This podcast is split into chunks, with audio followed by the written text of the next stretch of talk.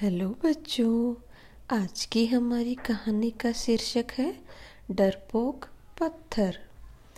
बहुत पहले की बात है, एक शिल्पकार मूर्ति बनाने के लिए जंगल में पत्थर ढूँढने गया। वहाँ उसको एक बहुत ही अच्छा पत्थर मिल गया, जिसको देखकर वह बहुत खुश हुआ और कहा यह मूर्ति बनाने के लिए बहुत ही सही है। जब वह आ रहा था तो उसको एक और पत्थर मिला। उसने उस पत्थर को भी अपने साथ ले लिया। घर जाकर उसने पत्थर को उठाकर अपने औजारों से उस पर कारीगरी करनी शुरू कर दी।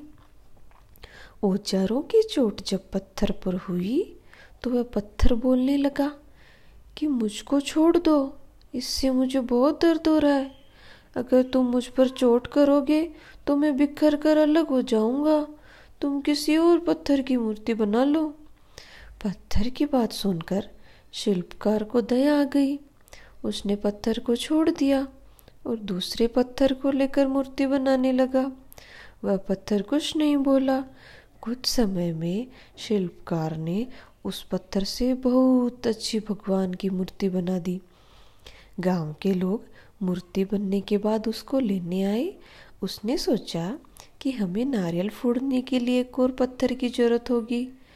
उन्होंने वहाँ रखे पहले पत्थर को भी अपने साथ ले लिया। मूर्ति को ले जाकर उन्होंने मंदिर में सजा दिया और उसके सामने उसी पत्थर को रख दिया। अब जब भी कोई व्यक्ति मंदिर में दर्शन करने आता तो मूर्ति को फूलों से पूजा करता दूध से स्नान कराता और उस पत्थर पर नारियल फोड़ता था।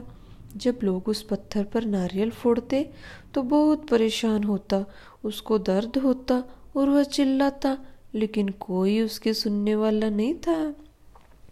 उस पत्थर ने मूर्ति बने पत्थर से बात करी और कहा कि तुम तो बड़े मज़े से हो, लोग तो तुम्हारी पूजा करते हैं तुमको दूध से स्नान कराते हैं और लड्डुओं का प्रसाद चढ़ाते हैं।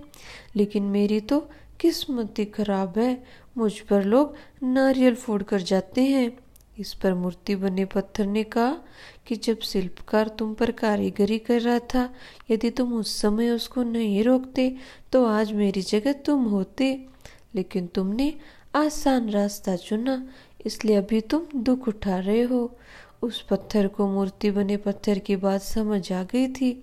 उसने कहा कि अब से मैं भी कोई शिकायत नहीं करूँगा। इसके बाद लोग आकर उस पर नारियल फोड़ते।